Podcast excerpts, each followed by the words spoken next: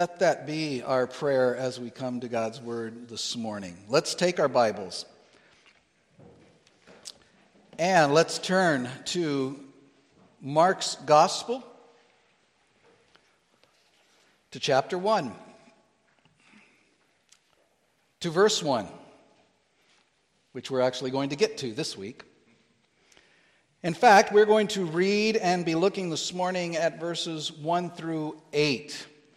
And so let's read those verses together. In fact, let's read down through verse 13, the whole little beginning, the prologue here of Mark's gospel. We'll read through verse 13, but we'll be looking at verses 1 through 8 this morning. This is God's word. Let us give heed to it. The beginning of the gospel of Jesus Christ, the Son of God.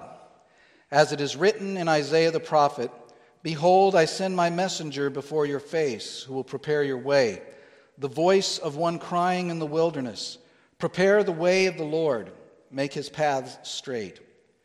John appeared, baptizing in the wilderness and proclaiming a baptism of repentance for the forgiveness of sins. And all the country of Judea and all Jerusalem were going out to him and were being baptized by him in the river Jordan, confessing their sins. Now, John was clothed with camel's hair and wore a leather belt around his waist and ate locusts and wild honey. And he preached, saying, After me comes he who is mightier than I, the strap of whose sandals I am not worthy to stoop down and untie. I have baptized you with water, but he will baptize you with the Holy Spirit. In those days, Jesus came from Nazareth of Galilee and was baptized by John in the Jordan. And when he came up out of the water, immediately he saw the heavens being torn open and the Spirit descending on him like a dove. And a voice came from heaven You are my beloved Son. With you I am well pleased. The Spirit immediately drove him out into the wilderness. And he was in the wilderness forty days, being tempted by Satan.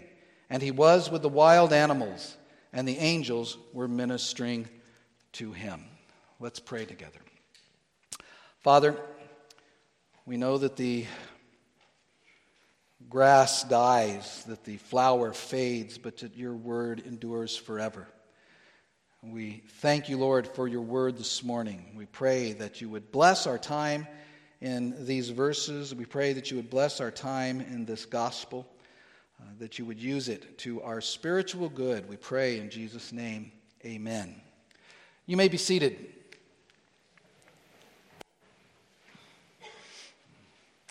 Well, so this morning we are going to begin in earnest our study of Mark's gospel.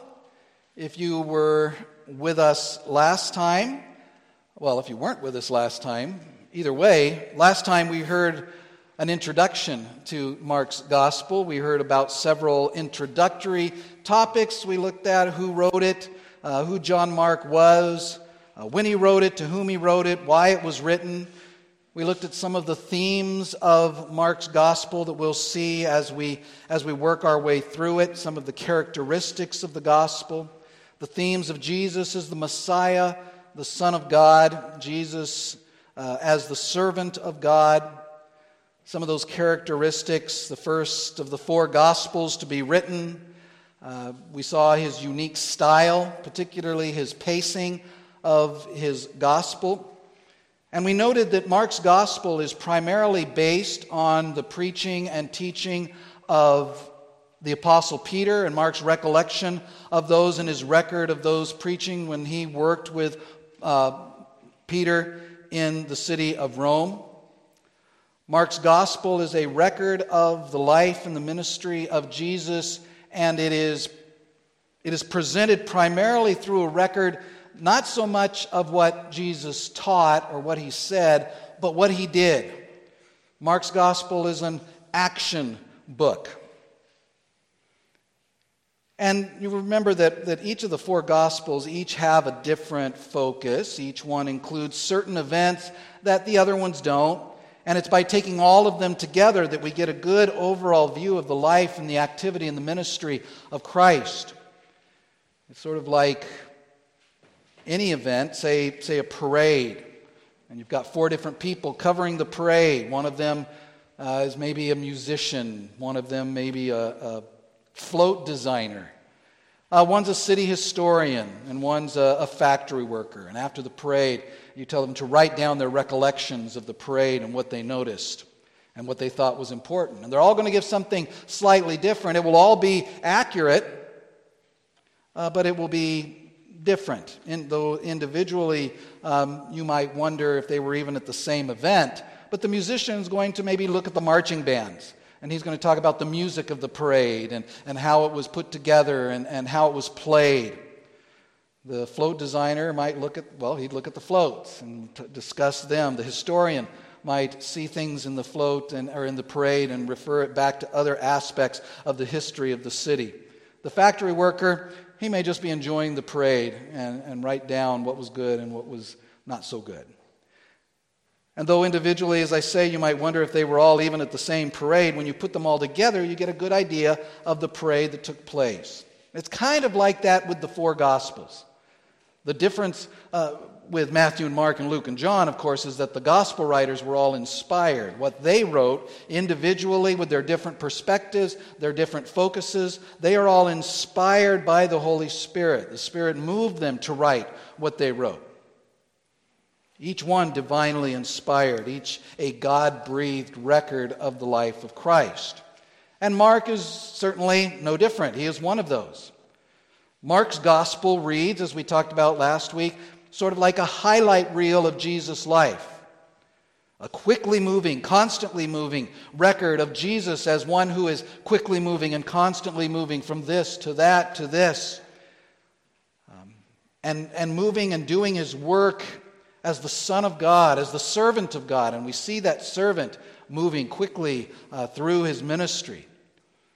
And as all of the Gospels do, Mark's Gospel is written to tell us the good news to tell us the gospel, the good news of God's working through his Son to provide forgiveness of sins and salvation for anyone who will call upon him and believe in his Son for it. That's what the word gospel means. It means good news. And Mark's gospel, like the other gospels, are good news. The good news that God has given to us is the news that He has sent His only Son into the world to do what was necessary to open the way for us to be brought out of the kingdom of darkness where we all once lived and into the kingdom of His Son, where you, Christian, now live and abide.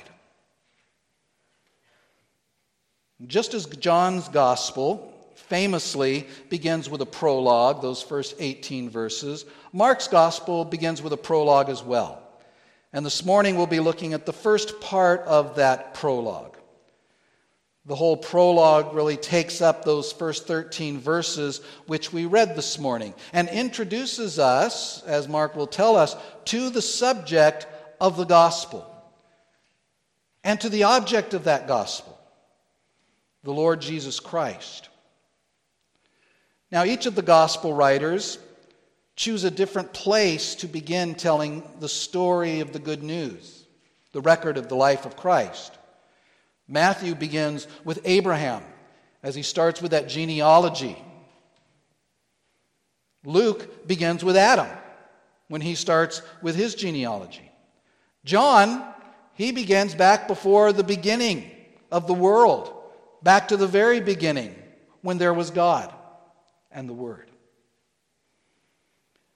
But Mark, according to his style, terse, short, snippets, quick uh, highlights going through, he simply does, does not give us anything, doesn't record anything about the prophecy of the birth of Jesus, really, or of the birth of Jesus at all. He simply but profoundly introduces his gospel in verse 1. And then he moves right into the events surrounding the beginning of Jesus' public ministry.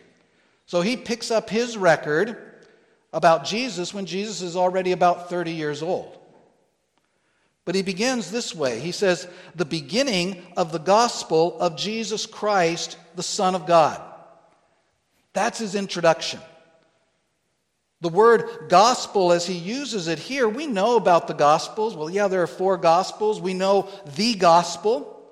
But when Mark wrote this, the word gospel wasn't used to speak of a written record as it is here. It had to do, first of all, in its earliest usage, it had to do with, with good news or good reports that came from the battlefield. Then it ended up being used in connection with the enthronement of rulers, the good news of the transition uh, of rulers. It was also used at various times to refer to actually the, the birthday celebrations of some of the Caesars. Caesar Augustus, uh, there's, a, there's an inscription where it talks about his birthday party and speaks of it as, as good news.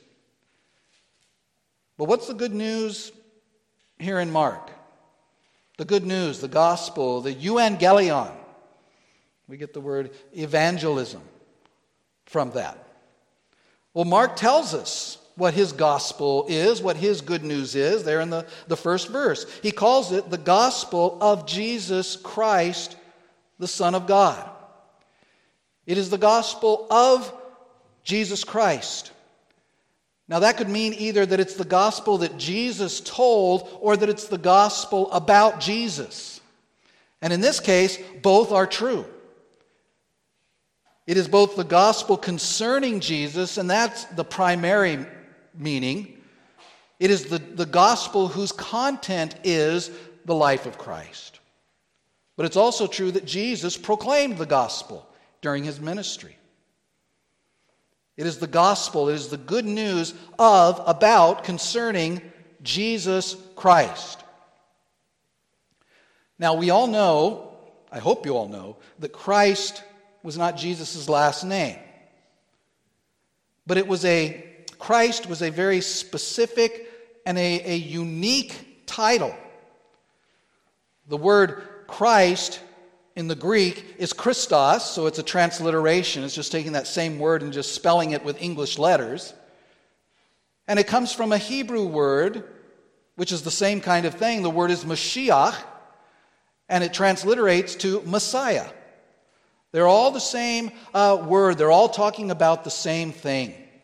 And it means the anointed one, the Christ, the Messiah is the one whom God promised to send as his servant to fulfill a promise, to fulfill that promise in the Old Testament that was given to David, that one of his descendants would, would come and would sit on the throne and would have a never ending dominion over all the earth. And you can look at that in 2 Samuel 7, in 2 Samuel 22, in Jeremiah 33, various other places.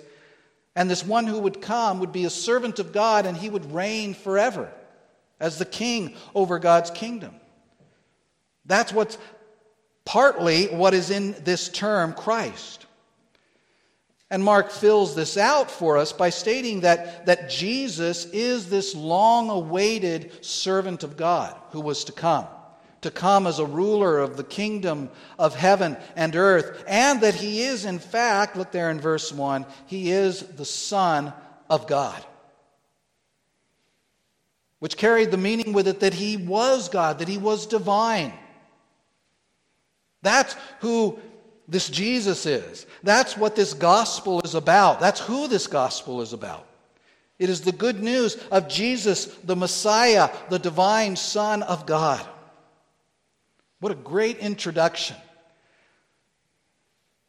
to what Mark is going to tell us about Jesus, the King of the heaven and the earth. And this is the critical aspect of the good news that it is found when all is said and done, not in a program, not in a, a political strategy, not in a military campaign, but it's found in a person the good news is the good news of Jesus. The news of his coming, the news of his working, the news of the redemption that is found in him. The King of heaven and earth come to earth to institute his kingdom. And here, Mark says, is now the beginning of that gospel. And the beginning of the gospel, according to Mark here, begins with the herald of the king. Matthew begins with, with an announcement of the birth of Jesus. Luke begins with an announcement of John the Baptist. John, as I said, begins with God in eternity past, but Mark begins with the coming of the herald of the king, the messenger of God. Now, back then, when a king would uh, plan to come to a city, well, it's, it's the same today. When a head of state goes, well, almost anywhere, there is an advance man that goes out with a team, an advanced team, who goes before this, this ruler, this head of state, to make sure that everything's ready, to make sure that everything is just so, ready for the king, the president, the prime minister, whoever it may be, to arrive. And the same is true, gloriously true, of the King of Kings in his coming to his people, that before he came, that there was a herald who came. And God first sent this herald of the king to get things ready. And that's the subject of the opening verses of Mark's gospel the herald of Christ, the herald of the king who was sent first. And Mark gives us first, and we want to look first at the promise of the herald. You know, just as Jesus did not arrive on the scene as just some sort of random act that happens, but had been planned. Jesus didn't arrive on the scene haphazardly, and neither did his advance man, neither did his herald. He was himself, this forerunner of the king, he was himself the product of a promise, a prophecy that came 600 years before he was to come on the scene. I'm sorry, 300 years before he was to come on the scene. And verses 2 and 3 give us the substance of that promise. Mark says, as it is written, now notice he says there, the beginning of the gospel of Jesus Christ, the Son of God, as it is written. So this is the beginning. As it is written in Isaiah the prophet, Behold, I send my messenger before your face, who will prepare your way. The voice of one crying in the wilderness, Prepare the way of the Lord, make his paths straight.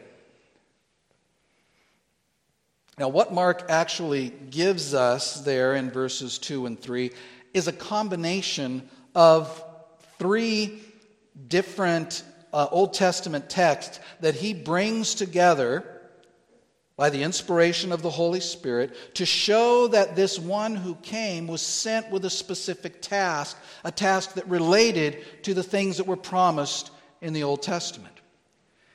And he introduces these quotations by pointing to the most important one, uh, the one uh, which is from Isaiah. And so he begins by saying, It is written in Isaiah the prophet. But the first quote there, before he gets to the Isaiah uh, prophecy, the first quote is a combination of quotations from, from Moses in Exodus 23 20 and from the prophet Malachi in Malachi 3 1. In Exodus, Exodus 23 20, God says, Behold, I send an angel, that's a messenger, before you to guard you on the way and to bring you to the place that I have prepared. And in Malachi 3:1 God is promising to send a messenger before he himself comes to his people in the person of the one that he calls in Malachi 3 the messenger of the covenant. That's talking about Christ. But the point here in Malachi is that this messenger who will precede the messenger of the covenant who is also called the Lord whom you seek. The messenger, the covenant, the messenger of the covenant is the Lord. But he says, before he comes, there's going to be another who will come.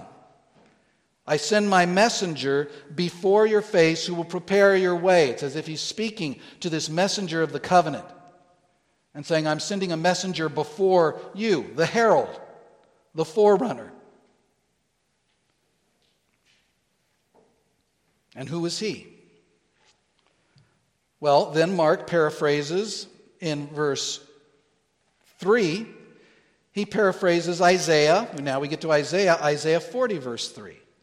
And he does it in the same way that Matthew and Luke and John do to show the function and the promise of this herald who is to come. A messenger, notice here that, that God is the one who sends. This is all this is all God's plan again being worked out. It is his messenger. Notice it says, Behold, I send my messenger. Just as it is God who sent his Son into the world, he also sends his Son's forerunner into the world. Now, it's also true that God really had sent many messengers as forerunners of Christ. They're called prophets. And there were many of them, and they came to bring comfort and warning to God's people and to point forward to what God was going to do. To proclaim that God was going to restore his people and to give to them the salvation that they were unable to come and to get on their own. But this messenger that is spoken of in Isaiah 40 and in Malachi 3 is special among the special. He is and he will be the final messenger before the great event of the coming of the messenger of the covenant, the Lord whom you expect from Malachi. There is going to come a messenger. And he, he will announce then the coming of the king. And he will announce it uniquely to the very same people to whom the king is going to come. So, no more is it going to be the prophet hundreds of years before saying there's going to be one who's going to come, and it's going to be for some future generation to witness that. No, when this messenger comes, he's going to be saying to the same people who are going to see this king come that the king is coming. And Mark says, uh, then concerning the, the, the promise of this herald, of what he will do and, and who he will be. The function of the herald of this king is given to us in verse 3 when it says, The voice of one crying in the wilderness, Prepare the way of the Lord, make his paths straight. As I said, that's from Isaiah chapter 40. And that was originally in reference to the, the then future return of the Jewish people at the end of the exile to Babylon. But as I said, this has been used and was used, again, by the inspired uh, writers of the Gospels to be a prophecy of the one who is to come, this herald of the king. The same verse from Isaiah 40 is quoted by all four gospel writers in reference to John the Baptist. In fact, John himself recognized that he himself was the fulfillment of this prophecy. In John's gospel, in, in the beginning, in verse 19 of chapter 1, the religious leaders come to John when they see what he's been doing, and they ask him, or they, they come to him, and before they even have a chance to ask, he says, I'm not the Messiah. And then they say, Well, then are you Elijah? He says, No. They say, Are you, are you the prophet? Are you that prophet that Moses spoke of who was to come? No. Well, then they say, Who are you? We've got to give an answer to the office who sent us of who you are. And John tells them this I am the voice of one crying in the wilderness, make straight the way of the Lord, as the prophet Isaiah said. And if that's not enough, Jesus himself identifies John the Baptist with this prophet and this prophecy. In Matthew 11:10, Jesus says, "This is he, speaking of John the Baptist, this is he of whom it is written, behold, I send my messenger before your face who will prepare your way before you." So it is very clear that the New Testament sees this these verses in Malachi and in Isaiah as referring to the ministry and the person of John the Baptist. Now, a herald's task is to cry out in the wilderness, we are told. Now, this idea of the wilderness, right? He's the voice, verse 3, the voice of one crying in the wilderness. That's something that we sort of we pass over very often when we're reading this. But the idea of the wilderness is a very common theme uh, right here in, in Mark's beginning of his gospel. It's a common theme that connects the, the three passages that Mark quotes from in Exodus and in Malachi and in Isaiah. And we'll encounter it again, this idea of, this, of the wilderness. We'll encounter it next week in verses 9 through 13. It's an important concept. The, the wilderness in the Old Testament is classically the place where God met with his people and where he met with his prophets, his messengers. Remember, Moses was called by God, called to his task while in the wilderness of Midian. Moses' uh, demand, really, then of the Pharaoh before the Exodus was please let us go a three days journey into the wilderness that we may sacrifice to the Lord our God. Let us go to the wilderness because that's where we will meet with God. And then when the people are delivered, they gather together and they sit and they wait for a year, and all of the, the covenantal promises and the laws and everything are given in the wilderness of Sinai. Then the people go and they go through the wilderness. The wilderness was a place of, of deliverance and of testing and of revelation and of repentance. It is a place where God met with his people. And there is to come a messenger of God who will come to the wilderness, will be, come out of the wilderness, who will come and will call the people to come to him in the wilderness to fulfill the words of these prophets. To, as Isaiah said, prepare the way of the Lord, to make his path straight, to make ready, to get things prepared for the coming of God and the coming of his Son. And we'll see how he does that, how he prepares that way in just a moment as we come, secondly, to the appearance of the herald. So, who is this one? Who is this messenger? Who is this herald of the king? Well, by now, of course, you know. But just to make it clear, in the Old Testament, in fact, at the very end of Malachi, we quoted from Malachi 3:1, at the very end of Malachi in, in chapter 4, in fact, the very last verse, the last verse of the Old Testament, we are told who the Lord is going to send. We are told that this one who is to come, this messenger, this one who will prepare the way of the Lord, that is to prepare the way for the Messiah, is very clearly, it is, as you anticipated, the prophet Elijah. Isn't that, that not what you were expecting me to say? But that's who the people were expecting because Malachi said that God said that he would send Elijah. Remember the, the men I mentioned earlier, the, the men who were sent by the Pharisees to John the Baptist during his ministry? Um, John tells them, I'm not the Christ. What's their first question then? I just mentioned it a moment ago. Their first question was, Well, then, are you Elijah? Why do they ask that? They ask it because of that prophecy at the end of Malachi. Let me read it to you.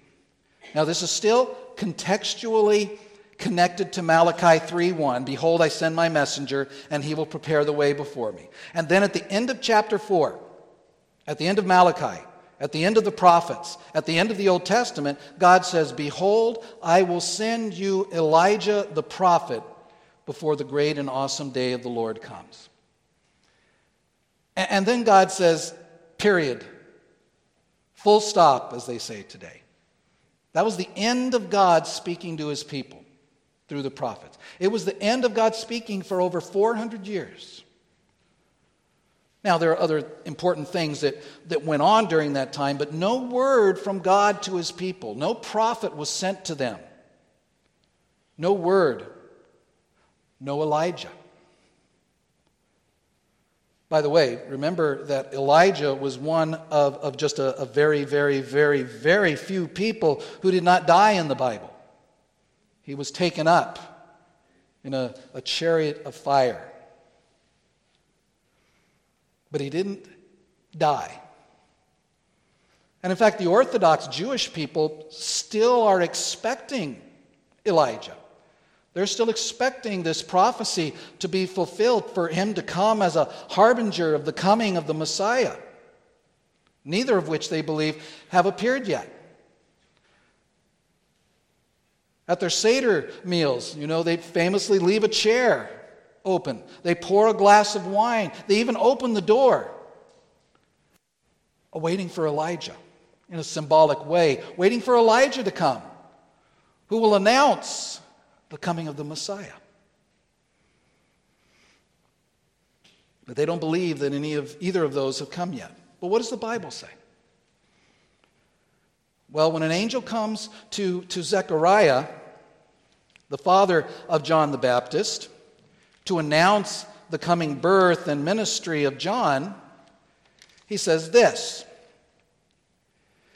he says, For he, the angel speaking to Zechariah, John's father, about John, he says, He will be filled with the Holy Spirit even from his mother's womb, and he will turn many of the children of Israel to the Lord their God, and he will go before him, that is Christ, in the spirit and power of Elijah to turn the hearts of the fathers to their children and the disobedient to the wisdom of the just to make ready for the Lord a people prepared. But that's not all. Jesus was asked about this Elijah John the Baptist connection as well. Right after the transfiguration, by the way, where Elijah makes an appearance with Moses, the disciples ask Jesus about Elijah. They say, Jesus, why do the scribes say, that's the teachers of, of the Bible, why do the scribes say that Elijah must come first? We, we don't get it. And Jesus answers this way He says, Elijah already has come, and they didn't recognize him. And we read that the apostles, in that same, the, the next verse, says that they understood that he was speaking to them of John the Baptist. And in Matthew 11 14, it says it plainly enough. Jesus said, He is Elijah, speaking of John the Baptist, who is to come. He who has ears to hear, let him hear. John the Baptist fulfilled the prophecy that Elijah would come. He came in the spirit of Elijah, as Jesus said. He came as the prophet, he came as the herald, he came as the forerunner. By the way, we should note here that Elijah himself was sent in the Old Testament to turn the nation and its leaders back to the Lord through his message and his actions, same as John. And it's true that Elijah spent most of his time, guess where? In the wilderness. He was born in a small town in the wilderness on the east side of the Jordan River. And he was taken up into heaven from the wilderness on the east side of the Jordan River. The very area from where John came. The very area where John the Baptist ministered. And so it is John the Baptist who came in the spirit of and to fulfill the work and the prophecy of Elijah. That is who Mark is talking about. And I like the way Mark Again, this, this kind of shows this, this quickness of Mark and just the way that Mark writes. We don't get anything other than this in the beginning of verse 4. He says, John appeared. John appeared, baptizing in the wilderness and proclaiming a baptism of repentance for the forgiveness of sins. He, he appeared, know, even though he, he, he was a forerunner, but he didn't get a forerunner. Though his birth was announced, as we mentioned, ahead of time to John's father, as we saw. But he just appeared. Now, speaking of appearing, let's take a moment and, and think about his appearance. You know, verse 6 says that John was clothed with camel's hair and wore a leather belt around his waist and ate locusts and wild honey. Sort of brings to mind the man standing on the steps of a government building or something with long unkempt hair and a long unkempt beard and ragged clothes saying that the, judgment is coming. Now, this record, this description, is by all accounts that, that John the Baptist was a strange character, strange looking character. He was a, he was a man of the wilderness, sort of a Grizzly Adams on steroids. He wore camel's hair, and that means that, that his, his garment was woven from camel hair. Uh, that's something very similar to the clothing of other Old Testament prophets, especially that that one prophet, that, that trend setting, fashion trend setting prophet, the prophet Elijah. Further, sort of cementing, that connection. In one episode, in 2 Kings 1, King Ahaziah asks his messengers who have just returned from, from an encounter with, with this man they, they met. The king asks him, he says, What kind of man was he who came to meet you and told you these things? They answered him, He wore a garment of hair with a belt of leather about his waist. And the king, king said, That's Elijah. He just knew by the clothing. That is, he, and he said, It is Elijah the Tishbite. So his clothing was prophet's clothing. His diet was equally wildernessy um, I don't know. Has anybody ever tried locusts and wild honey? There's probably somebody here who's, who's eaten locusts. I don't want to hear about it. Not really. And don't bring them to our lunch this afternoon. Um, it sounds like something we would expect from Euell Gibbons. Remember Euell Gibbons? You ever eat a locust? Many parts are edible.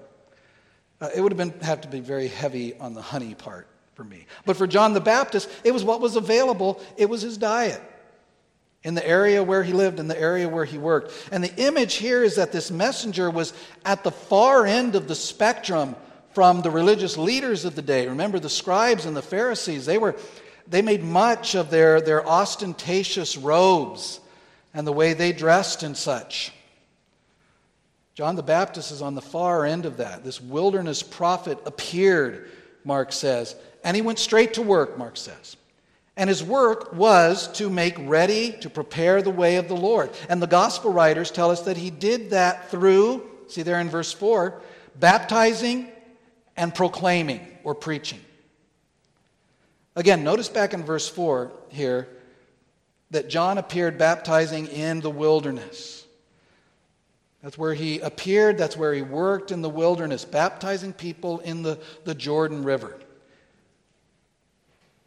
And what was John's baptism like? That's what he, he did. He called people to come to him to be baptized. Now, there's a lot of, has been a lot of discussion about John's baptism and exactly what it, what it is, where, where it fits in other baptism kind of things. And really, it seems to have been unique.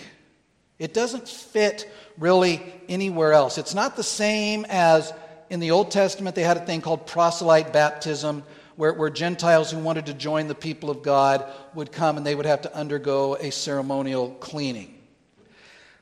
It's not quite that. It's also not quite the same as, New Testament baptism, which, which is an institution, an ordinance instituted by Christ, not John, and, and is done in the name of the Father and of the Son and of the Holy Spirit. So it doesn't fit there either. In fact, one of the major differences is that both of those are ceremonies of entrance into the covenant community. But John was demanding baptism of Jews who were already in the covenant community. They already were children of Abraham, as they would have readily let you know. Uh, they were already part of the people of God. So it seems this baptism of John seems to have been a unique prophetic sign that, that was used by John as part of his unique ministry as the forerunner of Christ, the preparer of the way of Christ. And closely related to his baptism, inextricably related to his baptism and tied to it, was the necessity of repentance. That's what he called people to. Matthew records the, the essence of John's preaching. He says, John the Baptist came preaching, Repent, for the kingdom of God is at hand. That was the essence of it. So, so connected was the baptism and the repentance that it is called a baptism of repentance here. And as I mentioned, the, the shocking thing was that this baptism was proclaimed to and administered to those who were already God's people. Jewish people were being called by this prophet to come out out of the city, come to this harsh, hot, wilderness to receive this sign of repentance. This was actually a call to the people to turn their backs on their sin and to bear witness to their willingness to do so by making this trek to the Jordan River and to be baptized by John. A call for God's people to return to God, to seek from God the forgiveness of sins, and all as a way of preparing God's people for God who was shortly to come among them. In the coming of God Himself, the God man, Jesus Christ, the Son of God, as verse 1 says. And this strange looking man with the strange diet in this strange place, this, the, the Jordan Valley, this hot, arid, rugged wilderness that when it meets finally into the Dead Sea, it's, it's 1,400 feet below sea level, the lowest natural point on earth. He is preaching to the Jews his message of the necessity of repentance and of making their intention to, to repent concrete through submitting to this, back, to this uh, baptism. That's not the way to grow your ministry to go to a very unhospitable place, inhospitable place, and to call people who think they are already, have already arrived that they need to arrive. And they need to arrive by coming out to you in this odd place. And so it's all the more amazing when we read this in verse 5. And all the country of Judea and all Jerusalem were going out to him and were being baptized by him in the river Jordan, confessing their sins. John's appearance caused a lot of excitement among the people. Remember, he's the first prophet for 400 years, acting and looking and speaking just like Elijah, whom they were expecting, whom God had promised would come, and coming from the same area where Elijah was last seen preaching repentance for forgiveness, and saying, according to Matthew, that the kingdom of God is at hand. Who wouldn't go? And Mark says here, admitting some hyperbole, that all the country of Judea and all Jerusalem were going. The original gives the idea of kept going out to him. They kept coming. And they submitted to his message, and they were confessing their sins and being baptized by John. The people of God were once again coming out into the wilderness at the call of God through his prophet. To that traditional meeting place between God and his people for the purpose, as we saw earlier, of, of testing of their willingness to repent and be baptized, of repentance, forsaking their sins and turning to God, of deliverance from their sins, the forgiveness of sins, and revelation, as John preached to them. And it is to that last that we want to turn to finally this morning. John's call to repentance and the call to the wilderness, with, with all that spoke to these Jews who knew their own story, who knew their own background, They knew God's dealing with them in the past in so many wilderness contexts throughout their history. These things all look backwards, all look back to that time, all look back to the wilderness, all back to the, the prophets, all look backwards. But John's primary purpose was to point forward. After all, he was a forerunner. After all, he was a herald an advance man for the one who was yet to come. And it is in that focus, then, that we see, thirdly, the message of the herald. Verse 7 says, And he preached. Verse 4 said he appeared. Now it says that he preached. His baptizing his, his, his proclaiming of the need for repentance for the forgiveness of sins, his calling the people of God into the wilderness, the place where God meets with his people, is all preparatory, of course, to the announcement of the king who was coming. In Malachi 3, right after God promises this, this one who will come, this messenger whom God is sending before them, right after he does that, he says this and the Lord whom you seek will suddenly come to his temple, the messenger of the covenant, in whom you delight.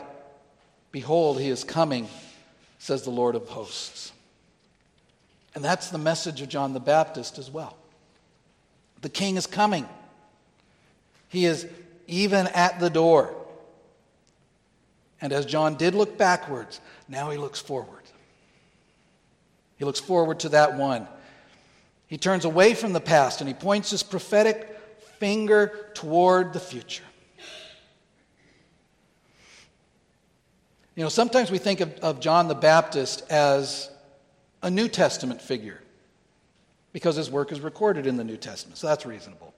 But John the Baptist is really an Old Testament figure, an Old Covenant figure, the last the last of the prophets. The, the dividing line between the Old and the New Testament isn't so much the division in our Bibles as it is Christ.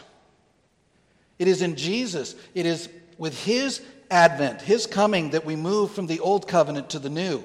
And John, then, John the Baptist, is really the final herald of the glory of the new covenant to come. Well, and to come very shortly. Remember that as John spoke these words, Jesus was already alive.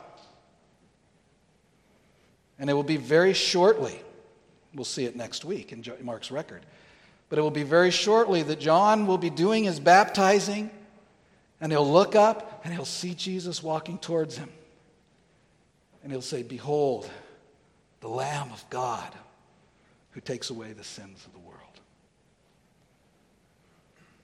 For now, he says to those who have come out to meet him, After me comes he who is mightier than I, the strap of whose sandals I am not worthy to stoop down and untie. I have baptized you with water, but he will baptize you with the Holy Spirit. Here's the humility of, of this servant of God.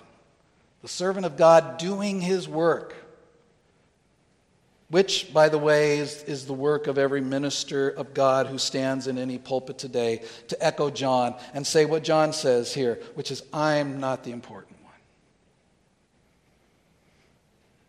His job, my job, the job of any pastor, is to point people to Jesus, and that's what John does. After me, he says, comes he who is mightier than I, who is more glorious than I who is more exalted than I am. You know, we talked about people, kings, politicians, candidates, even having advance men. Pick one that you know. Pick a president. Pick a, a king. And tell me who their advance man was. Almost no one can. Because they're not important. Their job is to be unimportant. Their job is to focus on the one who will come after them. Think of a wedding. Who's more important? The best man or the groom? It's the groom. The maid of honor or the bride? Contrary to what many maids of honor have thought, it's the bride. John said, I'm not important. I'm not the Christ. I'm not Elijah. I'm not the prophet. I'm a voice. A voice in the wilderness crying out. I'm a forerunner. I'm a herald. Later, he'll say, He, the one who is to come, must increase. I must decrease. He must be exalted because he is mightier than I. John 1:15 records John the Baptist saying, "He who comes after me ranks before me because he was before me." He says, "The straps of whose sandals I am not worthy to stoop down and untie." Now, most of you know that this statement, by this statement, John is referring to the job of a, of a household servant. When the head of the house comes home, it was, it was the, the servant's job, the most menial servant's job, to tend to the master's shoes, his feet, to untie or unfasten his sandals, covered with whatever they may have been covered with from the day, and then to take them and clean them. But something that we, we often don't know is that this was a task, by the way, that, that a Hebrew servant, a Jewish servant, and, and there were instances where they had those, but a, a Hebrew servant in the house was excused from doing this, so menial was this. It was the job of the most menial servant in the house. And John says, I'm not even worthy to do that. So great is he, so unimportant am I. I like that Mark even adds this sort of a, a, detail when he says, I am not even worthy to, to stoop down, Rem- reminding us that that menial task included stooping before the one whose sandals you remove. He says, I'm not even worthy of that. Because, John said, see, this religious ceremony that we are carrying on here in the wilderness, this baptism, it does nothing. It's a symbol. But this one who is coming, the one that the prophets promised, the one God promised, he is the reality. He will bestow on you the real thing. He will give you forgiveness of sins. He will grant you repentance. And he says, I poured water on you, but the soon to come messenger of the covenant, he will pour the Holy Spirit on you. My baptism signifies forgiveness, but the baptism that he gives grants it. And this then turns the corner to Mark's record of the gospel of Jesus Christ, the Son of God, most exalted, God most high, and blessed forever. Let's pray. Our Father, we, we thank you for the,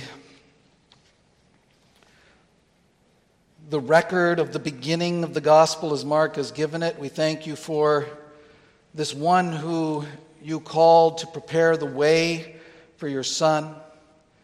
We thank you for his humility. We thank you for his obedience. And we thank you for all the more for the one for whom he was a herald, the one whom we are heralds as we proclaim the excellencies of Him. Father, even as we prepare to come to the Lord's Supper, we are reminded that in partaking of, of the Lord's Supper that we proclaim Christ. We proclaim his death. And we pray, Father, that you would help us to be, as much as we may, Lord, heralds of the King, your Son. And it is in his name that we pray. Amen.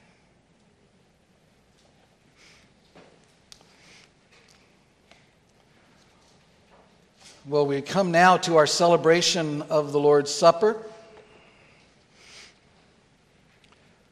Christ Himself at the other end of the gospel. Christ to help us in our weakness, to direct us to, to rest in Him and in Him alone. He has given us the sacrament, the Lord's Supper. He instituted it Himself on the night before He was betrayed into the hands of men.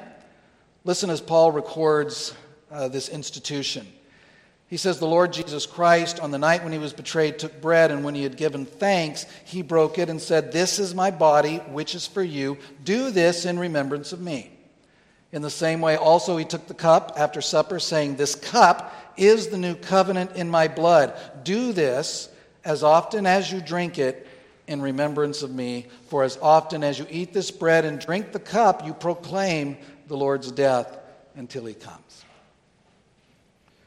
So, the elements of the Lord's Supper ordinary bread, ordinary wine remain ordinary. They're not changed into anything else.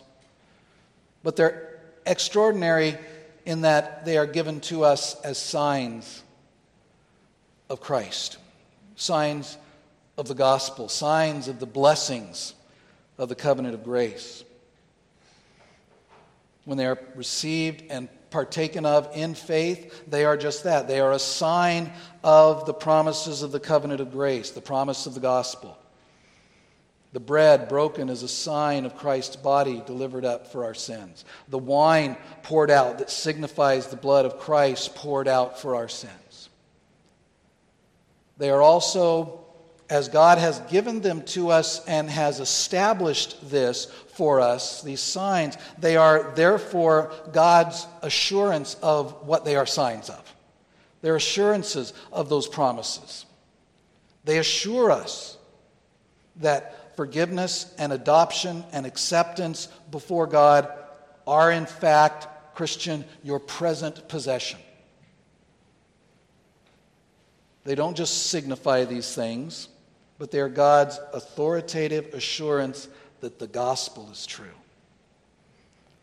And it doesn't even stop there, but these things, because of them being a sign, because of them being a seal, they're also a means of grace. They're a way that God, by, by reminding us of what Christ did, by assuring us of the results of what Christ did, they grow our faith, they build our faith.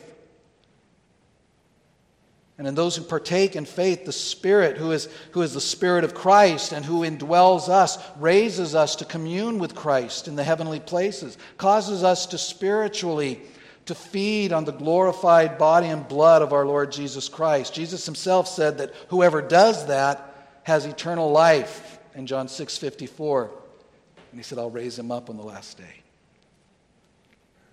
And so as we come to this, let us come rejoicing in what God is giving to us, how He is blessing us, how He is strengthening us. Now, I need to mention that, that this is for Christians. This is an assurance and a sign of something that God has done, but something that He has done for those who trust in His Son. The Lord's Supper is for the Lord's people. The Lord's Supper is for Christians. If you are a Christian, join us. If you are not a Christian, then when the trays come, just pass them by. But if you want to know more about what it means to be a Christian, what it means, uh, all these things that we've been talking about, what the gospel is, come and talk to me after service. But if you are a Christian, then come and partake and rejoice in God your Savior. Don't let your sin keep you from it. If, if, if, any of us need to wait until we're without sin before we can celebrate the Lord's Supper, no one will ever celebrate it. But it's to remind us of our need, it's to remind us of God's provision of our need. That's what's so great about it. That's the purpose, to remind us of Christ, that He has done what we can't do and it's been given to us freely. Know that God is a gracious God, Christian, that He accepts you and He forgives you in Christ. And so that we may be blessed by God in the celebration of this supper, let's take a moment and bow our heads in prayer. Almighty and everlasting God, you who by the blood of your only begotten Son has secured for us an inheritance ready to be revealed in the last day, kept for us, and we being kept for it.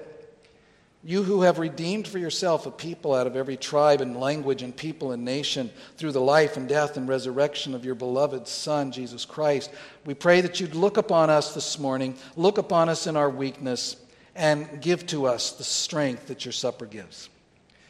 We thank you that you have granted us to draw close to you through this sacrament. And we pray, Father, that you would bless us through it. Lord, we pray that through Jesus Christ we would gain benefit from this, Lord, that we may remember, that we may believe, and that we may proclaim the death of Christ. And we ask it in his name.